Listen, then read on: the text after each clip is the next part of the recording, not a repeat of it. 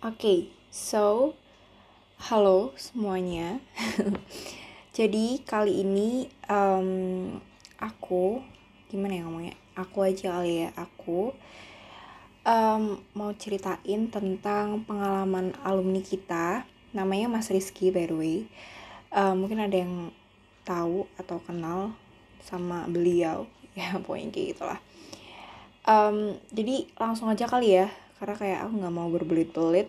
Dan dia tuh intinya kayak dia tuh apa ya um, memberikan cerita pengalaman dia gimana sih kayak perjuangannya dia buat bisa masuk ke PTN yang dia suka.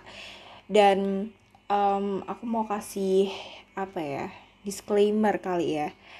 Um, kalau misalkan ini cerita ini itu akan aku bagi menjadi beberapa part maybe bakal jadi tiga part karena kayak ini ceritanya panjang banget dan kalau misalkan jadi satu cerita kayak gini tuh bakalan lama banget. Nanti kalian bosan dan lain-lain jadi mending ya aku bagi-bagi aja kayak gitu. Dan sebelumnya mungkin kalian bisa ambil makanan-makanan yang kalian suka dulu sambil dengerin ini biar nggak bosen gitu. Oke jadi langsung aja. Um, aku cerita nih ya. Dia bilang kayak gini Hai kawan pojok badu, namaku Fikri.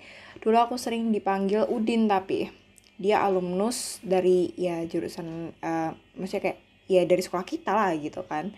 Tapi dia jurusan IPA kayak gitu.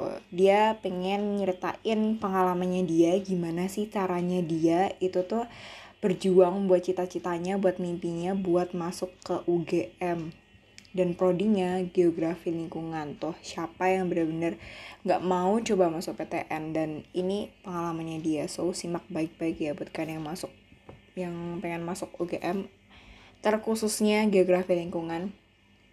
Listen to it. Oke. Okay. dia bilang kalau misalkan dulu di sekolah dia tuh bukan tipe-tipe orang yang berprestasi gitu loh di akademik gitu kan dan dia tuh juga bukan salah satu orang yang kayak sering ikut lomba olimpiade gitu-gitu. Bahkan dia tuh nggak pernah kayak gitu. Bahkan dia masuk ranking 10 besar itu aja nggak pernah. Tapi tuh cita-citanya dia tuh bener-bener tinggi banget gitu loh bisa dibilang. Mimpinya tuh tinggi gitu.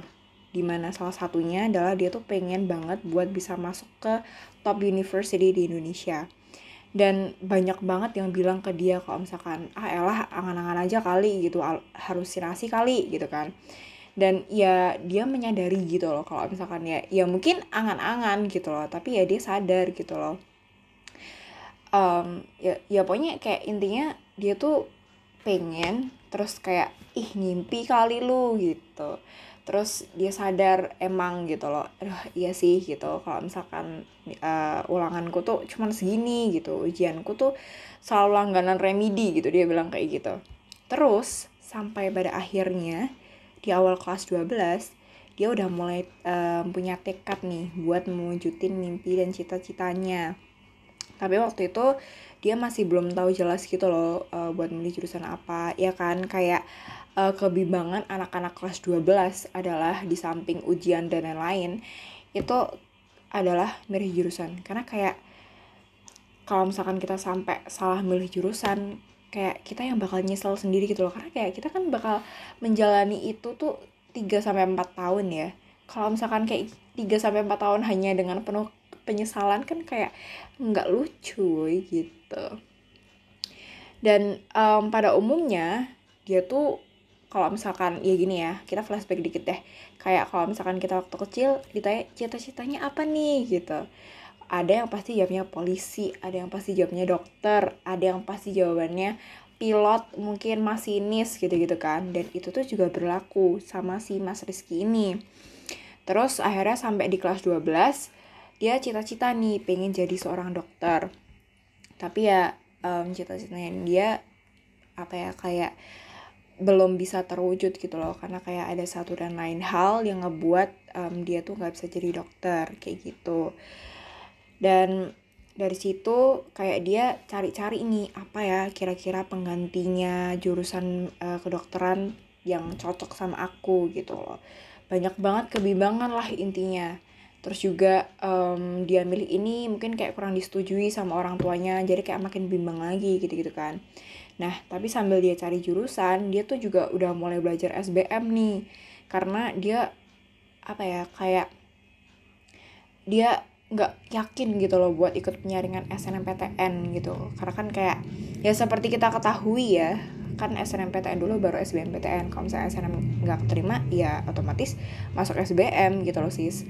Ya kan?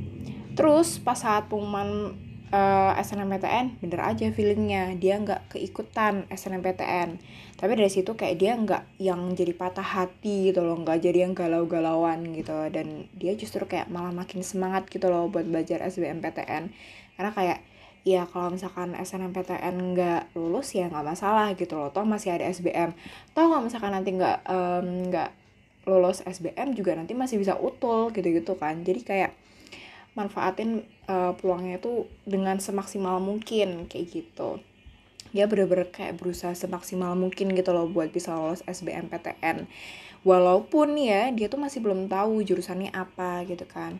Dan dia pun sampai bener-bener apa ya buat SBMPTN dia tuh bener-bener rela buat keluar dari sil sir circle. Hmm, circle. Aduh ya pokoknya itu uh, teman-temannya di SMA dan dia cari kayak lingkungan baru di SMA um, yang kayak bisa mendukung belajarnya dia gitu loh. Bahkan dia tuh juga uh, sampai temenan sama uh, anak-anak SMA top di Jogja gitu loh. Biar dia tuh bisa nambah jaringan. Terus dia juga bisa belajar um, kayak lebih lagi dari orang-orang yang uh, apa ya belajar di SMA ternama itu gitu loh. Jadi kayak kita tuh punya apa ya punya cara belajarnya tuh juga jadi variatif gitu loh. Jadi kayak biar kita nggak bosen dengan cara belajar kita yang biasanya monoton kayak gitu gitu jadi kayak ya itu tips juga sih buat kalian mungkin gitu.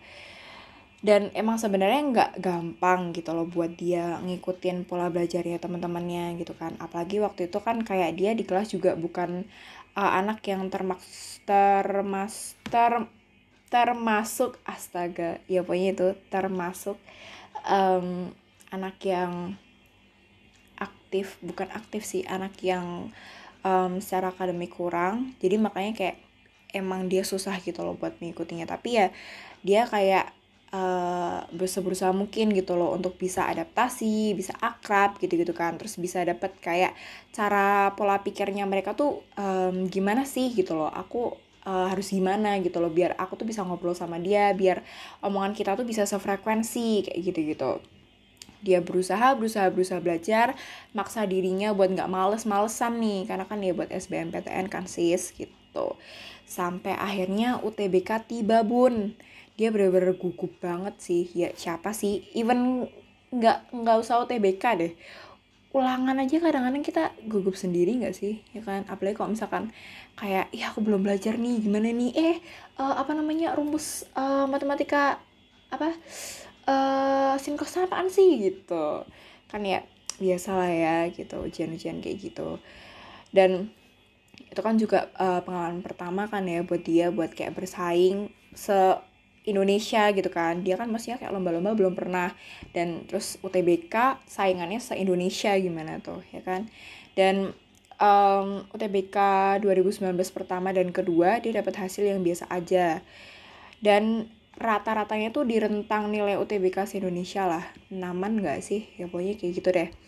Terus um, kayak ada sesuatu hal yang ngebuat dia tuh bener-bener apa ya aduh gila ini berat banget sih buat gue gitu loh. Kayak dia um, berat gitu loh. Pasti kayak gimana ya? Kayak uh, dia tuh berat buat nentus uh, memutuskan jurusannya gitu loh. Karena kan kayak aduh aku tuh pengen banget jadi dokter sebenarnya gitu kan. Cuman kayak ya ada hal ini ada hal itu gitu kan yang nggak bisa buat aku buat jadi dokter. Sedih. Tapi ya mau gimana lagi gitu kan. Terus akhirnya kayak dia coba cari-cari jurusan apa yang kayak mungkin bisa cocok sama aku gitu loh selain kedokteran gitu. Dia bener-bener cari cari cari cari cari. Terus um, buat nentuin jurusan untuk daftar SBMPTN dengan ketidaktahuan arah dan tujuannya dia ke mana faktor utama aku gagal di SBMPTN 2019 nah jadi kayak dia apa ya um, jurusan belum nentu nilai SBM-nya dia berada di rata-rata uh, nilai UTBK se-Indonesia dan kayak dia kayak kurang tahu gitu loh tujuannya utamanya dia tuh ke mana. Akhirnya dia gagal di SBMPTN terus habis itu dia coba buat uh, ambil jurusan sistem informasi deh di UPN gitu kan. Dan jurusan baru teknologi informasi UNY pas momen SBM tiba saat dia nyimak persnya dia udah punya firasat kok kayaknya aku nggak lolos nih. Karena pilihan kedua aku menjadi jurusan terketat nomor 2 di Indonesia. Wow. Sedangkan nilaiku hanya biasa-biasa aja. Saat membuka pengumuman. Bener aja sis. Kayak dia tahu gitu kalau firasatnya tuh dia nggak keterima dan akhirnya kayak dia dapat kata-kata gini dong sedih banget gak sih? Kayak tidak diterima pada SBMPTN LTMPT 2019 siapa coba yang nggak sedih kayak gitu bener-bener? Kayak aduh sedih banget gitu kan. Tapi dia nggak nggak apa ya nggak nggak nggak patah semangat gitu loh. Akhirnya dia ikut uh, jalur mandiri kan di Jogja. Dan semuanya tidak ada yang menerima. Aduh sedih banget gak sih? Ya pastinya gitu loh. Dan itu menjadi titik terendah dalam hidupku dia bilang kayak gitu. Ya teman-temanku yang sudah menjadi mahasiswa di pilihannya membuatku semakin bersedih dan iri. Ya gimana enggak? Dia aja belum tahu gitu loh ke mana arahnya jelasnya gitu loh. Kayak bayangin gak sih kayak biasanya kan kalau misalkan di kuliah-kuliah gitu kan kayak um, pada foto pakai alma maternya terus kayak um, apa ya biasanya tuh kayak disuruh uh, sama cuttingnya gitu buat post di Instagram gitu kan. Terus kayak uh, captionnya tuh yang udah disiapin sama cuttingnya gitu gitu kan. Terus diupload di Instagram kayak gini gini kayak um, perkenalkan namaku ini ini gitu. Aku dari uh, universitas universitas ini jurusan ini angkatan segini gitu. Sedih nggak sih liatnya kalau kayak gitu ya kan? Jadi ya emang gimana lagi gitu. Terus uh, di satu sisi kan dia kayak juga itu ya juga apa kayak kalau misalkan orang tuanya apa ya kayak pokoknya intinya kayak dia jadi kayak aduh aku nggak bisa banggain orang tua nih kalau kayak gini gitu kan. Sedih banget kan? Aduh sedih banget deh dan lanjutannya adalah di part 2 makanya tungguin terus oke okay?